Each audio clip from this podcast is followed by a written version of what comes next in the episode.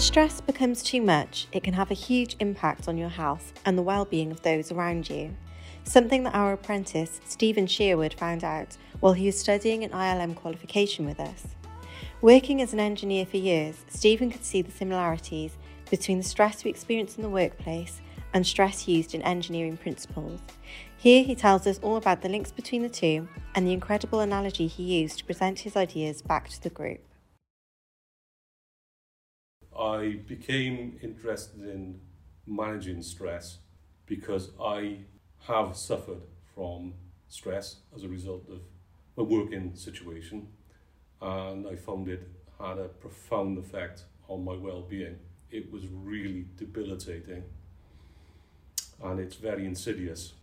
I didn't realize how stress was affecting me until I was undertaking a mandatory training unit. And whilst I was reading through the uh, unit and looking at the examples it was given and the symptoms to look for in people who were suffering from stress, and there was quite a list, and I ticked every box. It's not just how it affected the behavior and how I behaved towards other people, which was possibly the worst of it. Some of the symptoms are you are rude to other people, you talk over them, you are ignorant, you don't listen, you're ir- irritable or irascible, you get annoyed and angry really easily, and uh, you treat people with disrespect. And I was certainly doing that. But then there were all the other health related symptoms, which are almost a circular cause and effect. The stress causes health issues, which then exacerbate the, the stress issues uh, and you get into a, into a cycle. And if you're not careful, it can be devastating. And it really had a severe impact on my ability to carry out my role and my well-being. I've got certain health conditions now, which I believe are a direct result of of the stress I, uh, I was under. Now, part of it is personality. Well, very idealistic, very driven, very passionate about certain things, and in trying to achieve those um, with uh, a lack of resources, uh, I was putting myself under more and more pressure to perform. But one of the other side effects of stress is that your performance decreases. And it gets to a point where you're actually you're ineffective. And again, it traps you in that loop where the, the more stress you get and the worse your performance gets the more stressed you get, and you can't. It's difficult to break out of that. Part another part of the training uh, unit had a graph of how people's performance changes under stress, and there was a graph with a curve uh, which showed like a straight line under no stress to a certain level of stress. And then as the stress increased, it reached a certain point, your performance tails off. So the curve reaches a, a peak and then it drop, drops down, and that's where you reach a stage called burnout. And it struck me that that curve or that graph was almost identical to how materials behave under stress. And you measure materials by how uh, the material changes when the stress and strain get to a certain limit. So you've got a, like an elastic limit curve. Materials generally follow a, a straight, a linear straight line, like the people behavior graph, until you get to a certain limit, and then the material fails, and it fails gradually to begin with, and then it reaches an ultimate elastic limit, and it fails catastrophically, mm. and usually that's something that breaks. So you imagine a plastic ruler. Well, everybody had one in school, and you always used to bend them. You just keep bending them, and eventually they will snap. And that's because you've pushed it, you know, you've got fatigue in the material or you've pushed it past its elastic limit. And it just says, well, that's it, bang. So burnout and failure in materials is pretty much the same. And the curves, if you compare the two, uh, are, are so similar. And it just struck a chord this straight away. I thought, okay, right. Well, people are generally machines, uh, you might not like it, but we are machines. and we have to be treated with some care. And the same with, with materials. You know, materials perform well within their limits. And it's trying to, if you're going to design something as an engineer, you have to make sure your design uh, is used in such a way that it, you, know, you don't overload it or you don't overcome its elastic limits and it breaks. Uh, you don't design you can't design something that's totally unbreakable really, but you know the principles of engineering design are you try and use the least amount of material in the most cost-effective way to achieve a task. So I was struck by the analogy. I thought, well, okay, right. How does this impact on me? How can I manage myself? And I thought, right. So I've got to understand the similarities in stress, in, in material stress in myself. Not necessarily because uh, I, I thought myself necessarily as a piece of metal or, or a machine, but it, it was sort of, well, in managing stress and managing stress in me, I've got to learn what my limits are, how I can make sure that I don't exceed those limits. But I also, I also started to realize that I've probably reached the burnout stage and I was never going to get back to the performance I, I, I managed before. And that was the, the, the thing really for me. It was understanding the dangers of stress and uh, how debilitating it could be and how important it was to, to control it and control it in the workplace. As a manager myself right how do i employ, employ principles to how i manage my staff? That was the basis of my work for the ilm you know, the unit on managing stress uh, i was attracted to because it was, it was deeply personal to me so i was driven to look at it try and uh, increase my understanding by studying the unit but also thought i had something to offer in discussing my thoughts on it, on my experiences. And so going back to the engineering principles, the coat hanger came into mind because it's ultimately a really simple object, but quite a lot of engineering goes into it. But it's, it, it also underpins all the engineering design principles, you know, sustainability, use of materials, and achieving uh, a function or design of a task using uh, a limited resource. And it sort of struck me then, well, when you're in a, an organization and a team, somebody has decided, right, we need people to undertake a task or a function.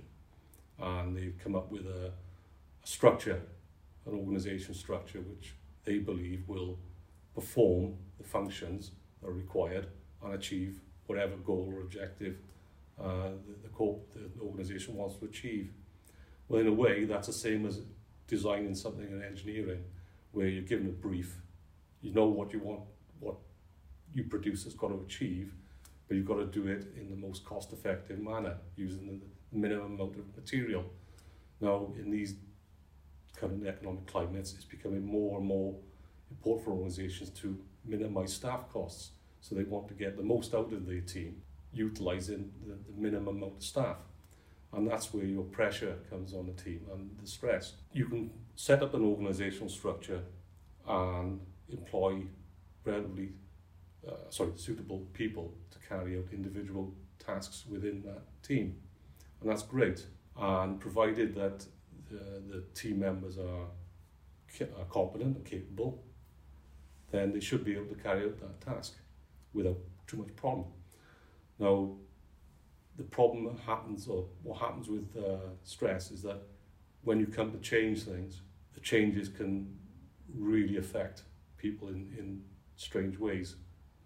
And the same uh, with the coat hanger. Coat hanger is fine. If you use it as it was designed, then it'll work perfectly for many, many years or decades even.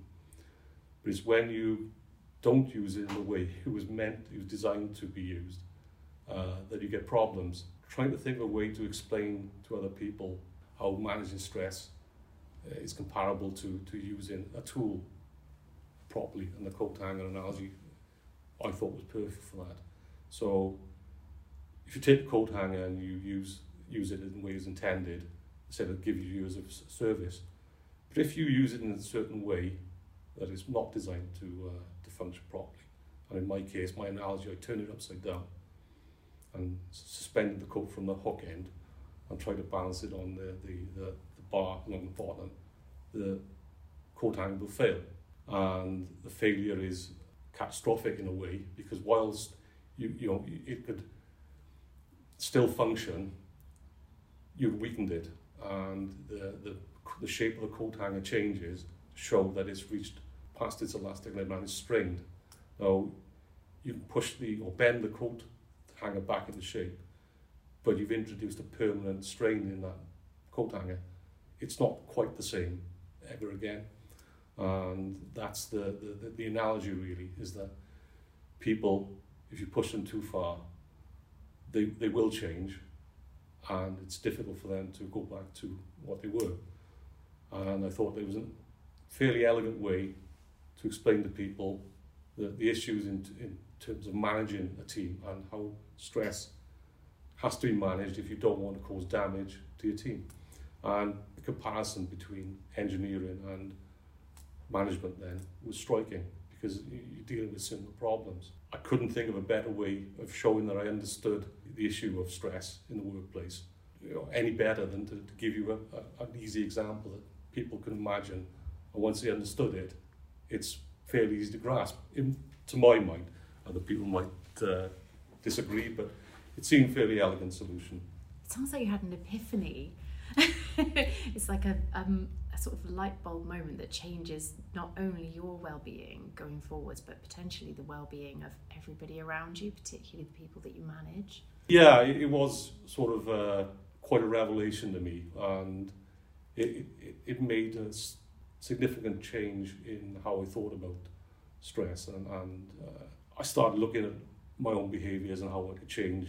More, more to the point, it, it's a knock-on effect. It's how you manage people and how people are affected by stress. And if you're managing a team, the analogy between the coat hanger and using it properly and how you manage a team is that you use them properly. Now, an engineer, when he's designing the coat hanger, has to understand the material that the coat hanger is made up what its properties are, what its limits are, how you can manipulate it uh, to achieve what you want to do um, consistently without it wearing out quickly or failing suddenly.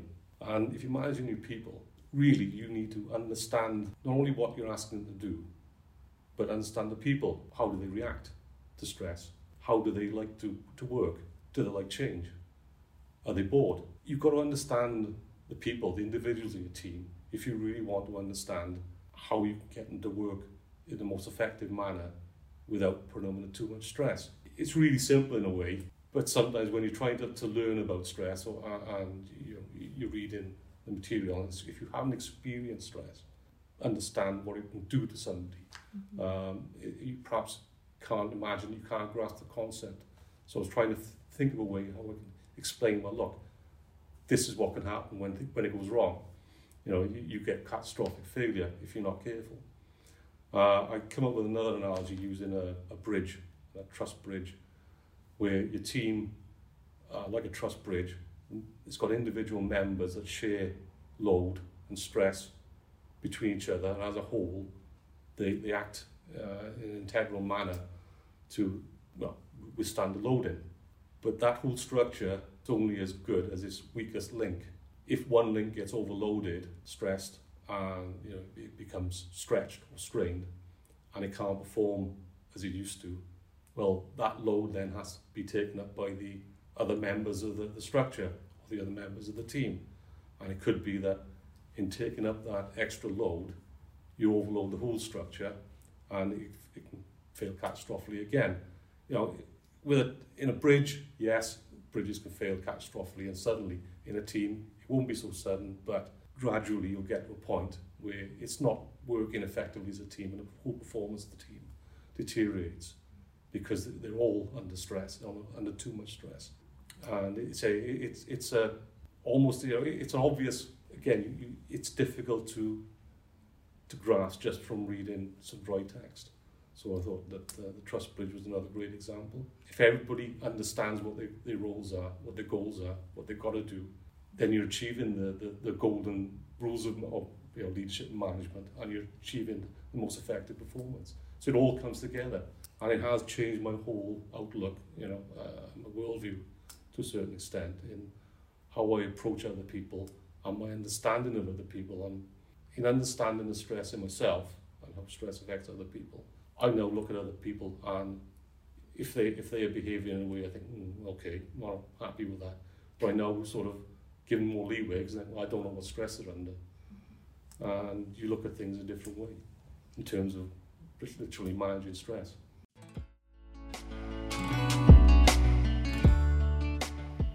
That was Stephen Sherwood talking to Amanda Battery Griffith and me, Alice Morgan. If you'd like to learn more about stress management, just go to tsw.co.uk where you can find all of our ILM qualifications. See you soon!